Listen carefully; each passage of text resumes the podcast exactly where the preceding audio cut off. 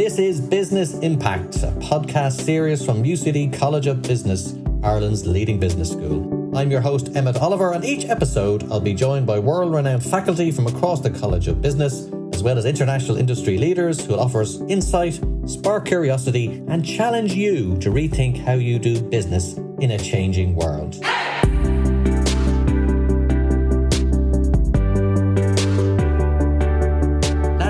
Welcome back to another edition of Business Impact. We're heading towards the end of the year and we're pulling all these disparate, varied threads together. There's been a lot going on, obviously. It's just great to be actually producing the podcast. As you know, this was all kind of uh, birthed at a very different time, of course, in COVID 19. And as we come towards end of 2023, there's a lot of things kind of floating around, getting a bit of shape on them getting a bit of perspective, interpreting them is not necessarily easy. Also, apologise for a slight uh, nasal issue, which is again is this time of the year that brings it on. There seems to be a lot of bugs and respiratory diseases flying around, and I have been a victim myself, but hopefully it's not too distracting for you.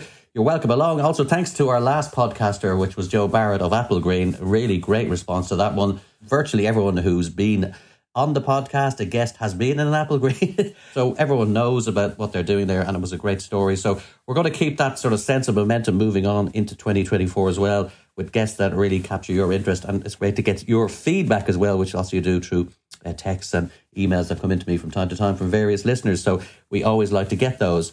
Now, as I said, and as I refer to there, we have had a very interesting year. There's a lot to be happy about. Obviously, it's been an uninterrupted year. The weather, mm, not so good.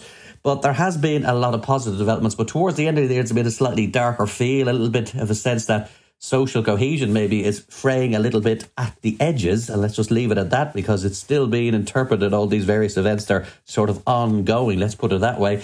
And my guest today is going to have a little conversation with me about all of that, but particularly about the workplace. Uh, what's happening in organizations. They're obviously greatly influenced by the external world, but also there's separate dynamics that go on inside any organization regardless of sectors or what part of the economy they're operating in. And my guest is Dr. Kara McGannon, who is the head of social policy at IBEC, of course, represents some of uh, Ireland's leading employers and companies. Uh, you're very welcome along, Kara. Thanks very much, Emma. Delighted to be here. It's great to have you. Uh, maybe you could uh, introduce yourself to our listeners and give us a sense. Everyone knows IBEC, obviously. Um, and many of your listeners will be members of the organisation as well, or certainly will have been at one time or another. But just tell us a little bit about yourself. It's, it's a great position you hold, head of social policy, because it sucks in so many fascinating issues underneath that umbrella. But before we get into all of those, just tell us a little bit yourself personally, uh, your journey to this post, uh, and your interest and so on. I'm a UCD graduate a couple of times over. I started with a, a, degree in psychology there and, and really had great aspirations of becoming a child psychologist, which were dashed very early on. And, and I found myself kind of ending up moving into business more, you know, to see how would that land. It hadn't been an initial thought. Um, so I did the master's in the Smurfit Business School and uh, in social and organizational psychology. So I worked in industry for a number of years in human resources and as an organizational psychologist. Came back and did the MA in social and organizational psychology, and then was invited to do the PhD with the School of Psychology uh, around gender and leadership and success. So really interesting time with UCD, and I suppose a fair bit of work experience in and in and around that, which then led me to 15 years ago joining IBEC, um, where, as you said, I'm, I'm currently head of skills and social policy. So, what that really entails is, is quite a broad range of issues and key policy areas from everything from social sustainability, diversity and inclusion, which would range from gender equality to mental health and well-being. We look at uh, labour market activation and the functioning of the whole labour market, the care agenda, both child and long-term care, uh, various pieces of regulation that are coming at us from the Corporate Sustainability Due Diligence Directive, the EU Pay Directive, and, and so on, and really how we ensure that we have a labour market that's fit for purpose for the future of work. So, in all of those different areas, I suppose I, I lobby at both national and European level and then try and represent the voice of business on, on the various stakeholder groups in, in this space. Yeah, and I think the fact that you just the stuff you've mentioned there that you've listed off, uh, we can hear the variety there, but also maybe these some of these issues weren't traditionally associated with an organization like IBEC. People might think IBEC is into business performance, profitability, operations, you know, to do with the day to day running of businesses. But of course, all these things are to do with the day to day running of businesses. But do you think sometimes we we don't fully appreciate the full suite of things that something like IBEC is involved in. Probably, and you know, sometimes I do get that com- that that question at, at different meetings. You know, where you'd be with a mix of stakeholders from maybe civil society, the NGO sector, um, as well as the business sector, as to why business are interested in this. But to be perfectly honest, without a thriving society, it is very difficult to have a flourishing business. So they are absolutely intertwined. You know, we need to make sure that we are looking after both the economy and the society. If we don't do that, if we're not making sure that we're putting um, structures and processes in place to make sure that people are able to contribute and to be supported in times when they're not able to to support themselves, you know, we're we're leaving ourselves open to difficulties on the the social side with a view that then will have a knock on effect both in terms of the talent that we can tap into within our society and indeed how we actually work through that within the economy. So they are so intertwined. It's really, really vital that we're at all of those conversations. Now, I don't know whether it's a cliche or not, or holds a good bit of water, but it's often said that, that the workplace is, a reflection of society. It's like a mirror. So, um, all those issues that we have outside the workplace eventually get filtered into there in some form. Maybe they're slightly modified, but they certainly flow through. And if we look at society at the moment, I think certainly Western society, there's a lot of polarization. So, do you think that, that the workplace is facing a bit of a perfect storm as well? That there's just a lot of stuff sweeping through workplaces? And one of the reasons I wanted to talk to you was because you're very much at that cold face. You're, you're actually hearing, yes, you're familiar and more than familiar with the theories of these issues, but also you hear feedback from companies directly. So maybe just to get our conversation underway, we get, just get a sense from you of what what you're hearing about the, the mood, the morale. The, that's a very broad, sweeping question, but in Irish companies and in Irish workplaces as, as we sort of tail off uh, uh at the end of 2023? It's a tricky one, I suppose. It's it's not any one thing. You know, in Ireland, we've seen a huge journey over the last couple of decades, really, from I suppose equality to diversity to inclusion, and that that has seen real progress in our economy and society. And and as you say, that the, the, the workplace is such a microcosm of society, and so it should be. But we've really progressed from, you know, a real homogenous island off the coast of Europe to one of Europe's most heterogeneous countries. You know, a society that didn't decriminalise homosexuality until 1993 and the first one to legalise same sex marriage in 2015. And all of that landscape means we've really come a long way and we've made leaps and bounds. But modern Ireland has this new set of challenges, and some of that may threaten our progress as a society and around this whole area of equality and diversity and inclusion and social cohesion, which, you know, we've we've seen challenges to and as you as you alluded to at the beginning, some some fraying around the edges.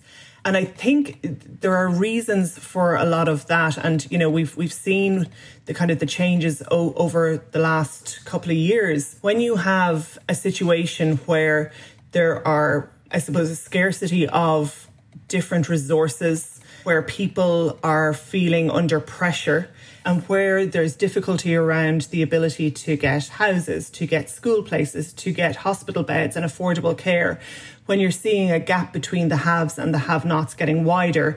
And then when they're fed by the polycrises, I suppose, of things like Brexit, the pandemic, the war in Ukraine, inflation, and so on, what can happen is that instead of bonding us together, people can become more and more disenfranchised and they can feel marginalized or left behind.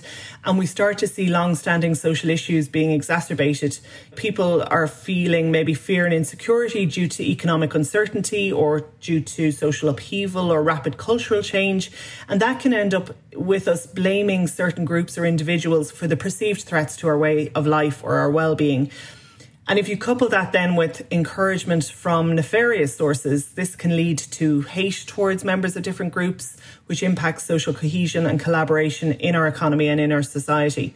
And, and, that really has played out on a couple of levels now. And we've seen that, you know, over the last number of months, you know, whether it's it's around people protesting outside workplaces, but in a way that we've never seen before a level of personalised protest that mirrors the language and tactics of a global movement.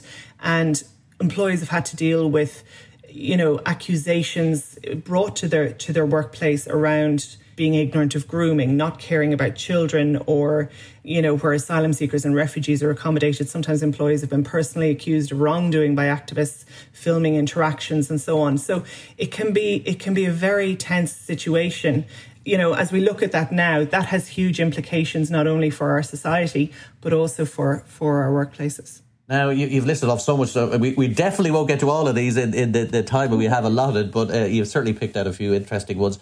I suppose one thing I, I'd like to ask you is Is there an issue whereby a lot of the things you're talking about, whether it's diversity, equality, and beyond that, we've legislated for those things. There are a whole corpus of law now governing these things, rightfully so. But law only gets you so far. It doesn't change minds necessarily, it changes behavior. So, do you think one of the issues we have is that we bring in laws, regulations, codes, some of them come in from the European Union and so on, and you know people benefit from those. So there's people who who'd be in this conversation. Well, I actually made, made a practical benefit. They, they actually changed my life or changed my career, etc. But is there sort of a wider mission there or a project whereby law will only get you so far, essentially, that if you're going to try and make workplaces more equal, more diverse, more inclusive, and so on, the project has to be broader than just a set of laws that are going to change certain behaviors? I would totally agree with you because I think that the law piece is definitely the baseline adhering with the laws is absolutely important. But if you haven't had a change of mind set around these topics, or you haven't got a culture that is is embracing these particular issues, well, then you're not going to see anything other than a tick box exercise to, to meet the basics of the law as opposed to maybe the spirit of the law, if you like. So, you know, we, we would have seen that from the early days around equality legislation um, and and people literally meeting that baseline of, of equal opportunity. But now what we're seeing, and it's it's fantastic to see, is companies really embracing this whole area of equality, diversity, and inclusion. Because not only is it is it the right thing to do, but it's so good for business. We know that it's good in terms of bringing creativity and innovation because you've got diversity of thinking and background, which means that there's less groupthink, that we're coming at things very differently. Um, and that people are bringing different ideas, skills, and competencies to the table. But it, it, it is one that you know we can't just expect it to happen naturally. We need to work at making sure that we are respecting difference that we are, are accepting that people will come with different um, histories and, and, mindsets that you know may be different from from our own. And that's okay. That's that's actually you know it's it's part of the richness of of what our society looks like today which is is a really positive thing um so how do we work differently? How do we look at that? How do we make sure that we're we're getting all of the the um, positives from that and helping people integrate really well into our workplace cultures and and making sure that we're respecting and ensuring that people are able to bring their their whole selves to work in that in that sense. And we know that it's it's something that we're not only seeing a demand for you know, in the workplace from our employees, but also from our potential employees. People are very clear on the type of companies that they want to work for these days. And we're in a war for talent, and, and people are, are really prioritizing factors like diversity and inclusion, well being, and purpose and quality of life as they choose whether to remain with a company or to leave for a competitor. But on the flip side, so are our customers. Today, customers have increasing expectations of the role that business should play in tackling the challenges that we face. And they really want to know what companies stand for and they're hyper aware of what is, you know, greenwashing or virtue signaling and what is authentic and they are not afraid to vote with their feet. So so alongside all of that regulation, you've got th- these kind of push and pull factors. And in that regulation I suppose as well, you know, you've you've also got companies really focusing around sustainability. In the past a lot of that has looked at climate and, and the environmental pillar um, but more and more so now we're seeing business really prioritizing and promoting that equality and fairness in the workplace.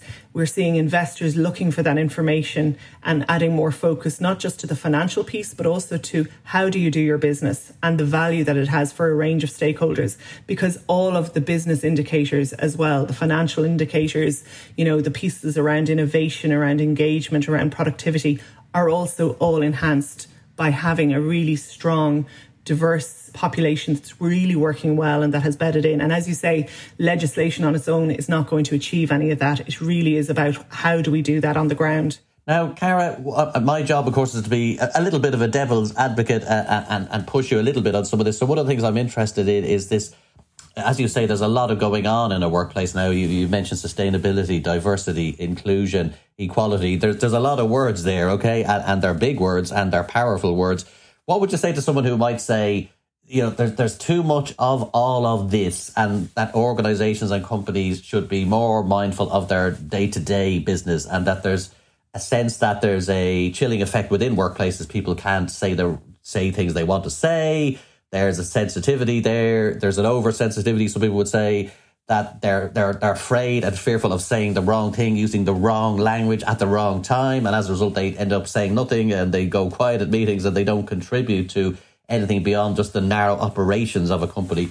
Um, do you have any worries in that sense, or, or, or, is that something you ever hear from employers or, or, or members of your own organization that they feel that all this the social side of business is, is too extensive and too intrusive, and it, it's out of whack with what you might call day to day operational issues. Do, do, you, do you see any valid validity in that argument, or or what would you reply to that? I, I think there's probably two pieces there, Emmett. Firstly, this is really valuable to sticking with the business. And you know to, to what probably I just alluded to in terms of the the value that it brings to how we operate and higher quality you know decisions and innovation and creativity all of those pieces are better served when we have that that broader understanding of everybody bringing different competencies and, and differences if you like to our table but on the flip side I absolutely take your point in terms of concerns around language we use and, and conversations. And sometimes you'll hear people say, but it's just banter and you can't say anything anymore. And it can be challenging, and it absolutely can be challenging for people. But there is a big difference between intent versus getting something wrong. And oftentimes there's so much going on, you know, with language and words that we can and can't use and things that are more inclusive or less inclusive. It can be, it can feel like a little bit of a minefield. And unless you're in that space, it can probably be something that you're never fully aware of making a mistake in, or indeed never particularly clear as to what various things mean. And that's okay. It's okay to make mistakes, but we do have a responsibility to educate ourselves and do better. Now, we don't deserve necessarily to get cancelled or pilloried for, for getting something wrong, you know, and, and I really feel where people are genuinely making an effort and make a mistake, it's okay to both identify that that, that wasn't what should have been said or done, but we have to learn from that and we have to move forward.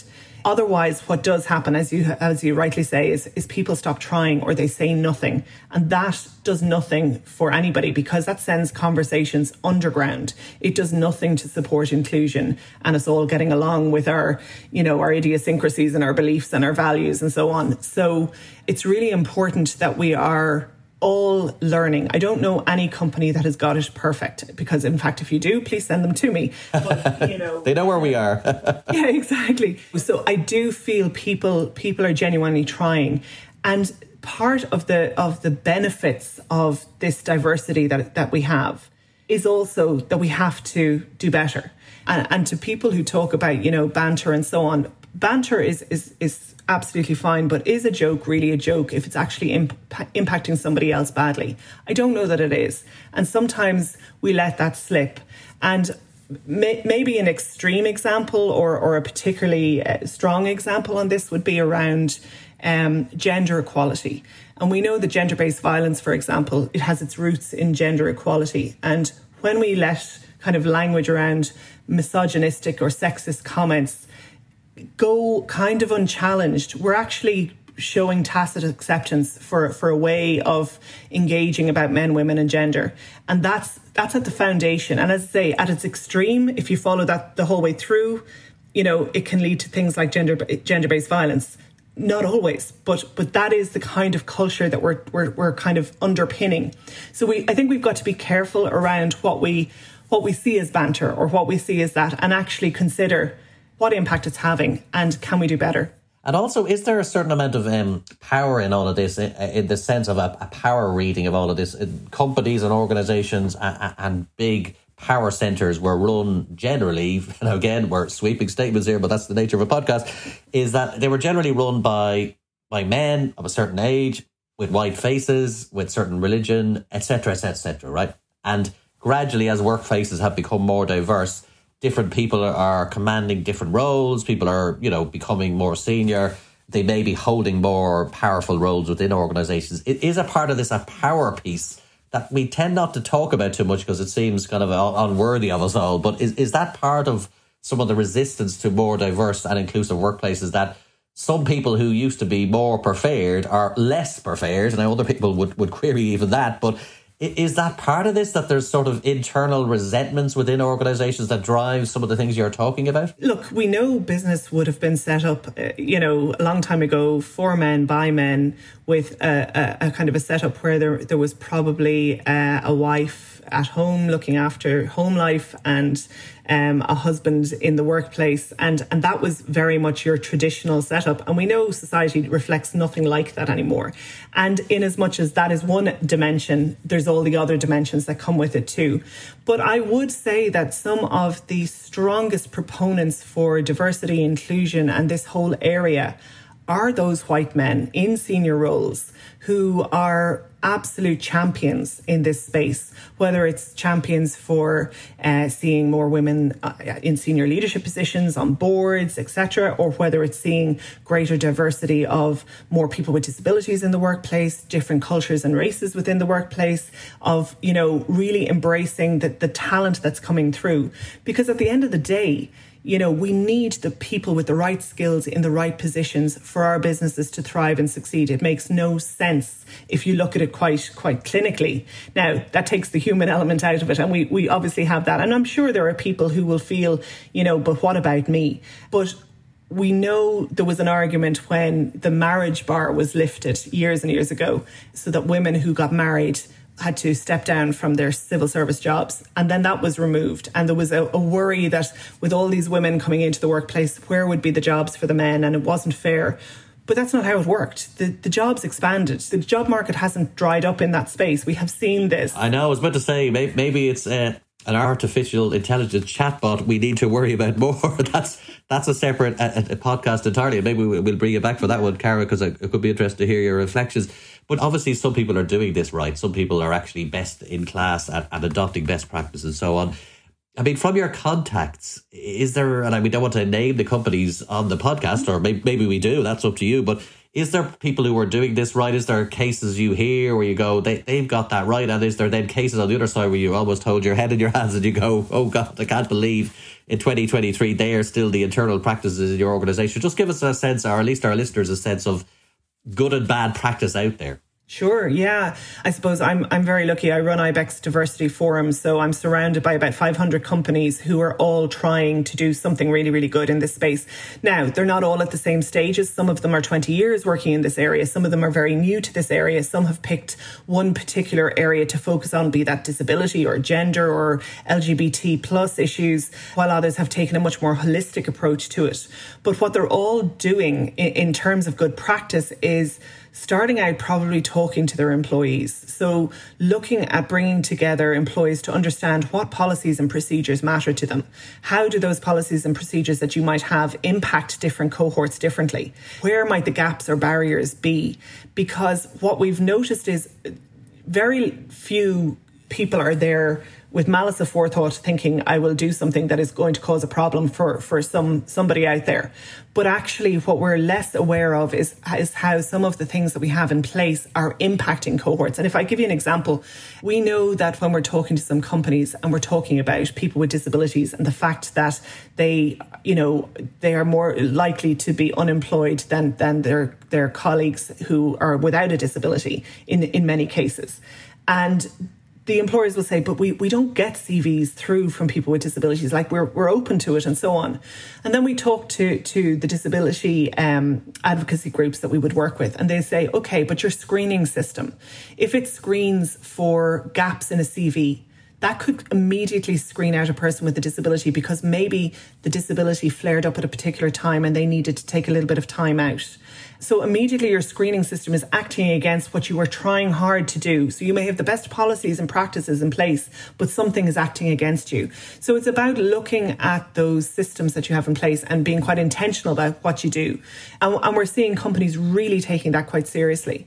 Also then when you've got that that whole you know looking at the different the different cohorts within your organization how do we make sure that everybody you know is is feeling that they are they have a voice and that they are included? And again it's it's it's quite intentional by companies that they're making sure that they have employee resource groups where you might have one on culture you might have one on gender you might have one on disability you might have one on sexual orientation. And all of them are working to hear the voice of the employee and to look to make sure that any of the decisions that the company makes in this space is actually having the right desired effect because otherwise you get a disconnect between the ambition of the company to do better and the actual eh, you know feeling on the ground a lot of what you're saying there is, is, is very practical, you know, as you say, it's not back to our earlier conversation, which is the more high minded values. This is just practical stuff, how you set up your recruitment process, the algorithms you're using, all of that sort of thing, which is day to day stuff. Let me just shift the conversation on a little bit because I'm conscious of time is, is, is against us. I, I don't know whether you have any reflections on what happened a few weeks ago, obviously, with the riots in Dublin, because we're talking about diversity, inclusion, and also the labour market. Whether people like it or don't like it, the, the reality is a large number of our labour market requirements in future decades just look at the demographics, will be supplied by people from outside the country. That's just a simple demographic fact. And again, some people don't like that, but it, that's what it is. So, in terms of activating the labour market and, and having that diversity on one hand, but also just filling absolutely crucial gaps in the line, if you want to call it that. Um, first of all, what do you think of recent events? Is that going to hold that back? But secondly, also, if you could talk to a little bit about the importance of our labour market and a situation we're in full employment, but yet there are some people that either never have worked or rarely work. There's other people that are, are whatever reason employers uh, overlook, etc. Could you just talk me through some of those issues if you could? I mean, I think in, in terms of, of the recent weeks, you know, you could argue about the causes of such behaviours, which which may have their roots in you know, a lack of resources and supports in communities, the need for greater security, the need to tackle disinformation and misinformation and work to address tolerance and integration and they're all they're all vitally important and it's going to require a whole of society approach to really tackle these issues you know whether it's around social infrastructure supports for communities and changing that narrative towards integration but you're absolutely right in terms of, of labour market activation as well. We have to make sure that we are giving people the opportunity to be, get involved. And sometimes there are pockets of talent that are distant from the labour market for a variety of reasons, whether they have come out of the school system early because it didn't it didn't suit them or it, it wasn't working for them, um, or they have had different challenges around health, around well-being, or or other challenges around being able to afford care that is preventing them to to actually engage and we really have to work particularly at a time of full employment to make sure that that is not the case because now is the real opportunity so we're doing a huge amount of work around people with disabilities migrants and refugees um, members of the traveller community and indeed people with criminal convictions to look at how do we make sure that we are equipping people with the supports and getting them into the workplace. We have a war on talent. We have a 3.9% uh, unemployment rate. We absolutely need all the talent at our disposal. And, you know, there, there are a lot of really good things happening. We know, for example, next year there'll be a launch of a new youth guarantee, which will encourage employers to sign up to take people off the live register and give them access to work, work experience, and support to get them into work. You know, we're, we're seeing particular pieces of work around the migrant and refugee community. So whether it's uh, internships or it's or it's again looking at employment and connecting them in, in particular areas. But you're absolutely right. All of those pieces have to be part of the solution, or this is what, where we find ourselves in difficulty quite quickly. And who, who's the audience that needs convincing? What I mean by that is, is, is it employers? Is it HR people? Who, who are the people that are need to be convinced that they need to look more broadly or they need to refine their recruitment practices or, or where they get people like like who, who is the group that is called kind of at the forefront of that so on the employer side there can be a fear of getting involved so take for example people with disabilities sometimes there is, can be a concern that this idea of reasonable accommodations is a very big and onerous thing, when actually, in reality, many people need few, if any, reasonable accommodations to be able to, to engage in employment. But because of concerns about what is that, you know, and, and myths around what, what is actually involved and what will it cost and how will we manage, people can, can avoid getting involved at all. So part of the work is around demystifying some of these areas and, and opening up conversations on that. And we do a lot of that work with many of our partners in, in uh, the NGO community.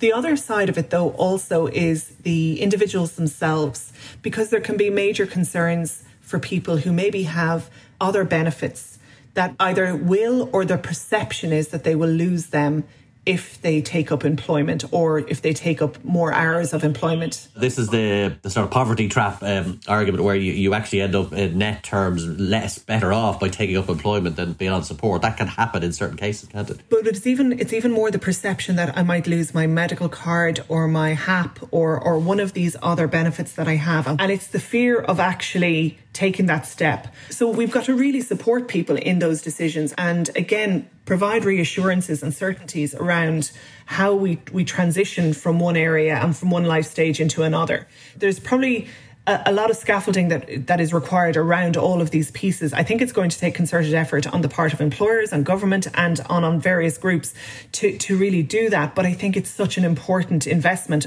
on all of our parts because the outcome is so good for both the individual, for the employer, and for society. Now, Kara, I'm afraid we're going to have to leave it there. You, you've you've gone through so many different things. Um, we should make you an organizational agony ant where people just email in their organizational problem and difficulty, and because you, you're you're very practical, as I said earlier on in the conversation. There's a lot in there. There's equality. There's the diversity, inclusion, LGBT issues, issues we didn't even get into about neurodivergence and all all that whole area. So it, it probably needs a series of podcasts to to get through this. Well, I think you've made a decent start, but uh, thanks for the conversation. It sounds like you've got a, a, fair bit of stuff lined up for 2024 as well that'll keep you busy. But for now, thank you very much for joining us on Business Impact. Thanks very much, Emmett.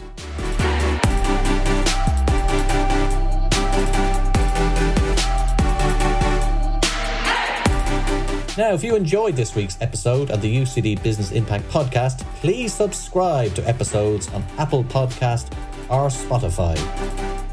Cover a broad range of topics with insights from business leaders around the world, so there's sure to be something there for everyone. I'd like to thank our production team of Beth Gormley and Mike Liffey. They work tirelessly in the background, sourcing interviewees, editing, promoting episodes, and everything in between. I've been your host, Emmett Oliver, and we hope you can join us next time on UCD Business Impact.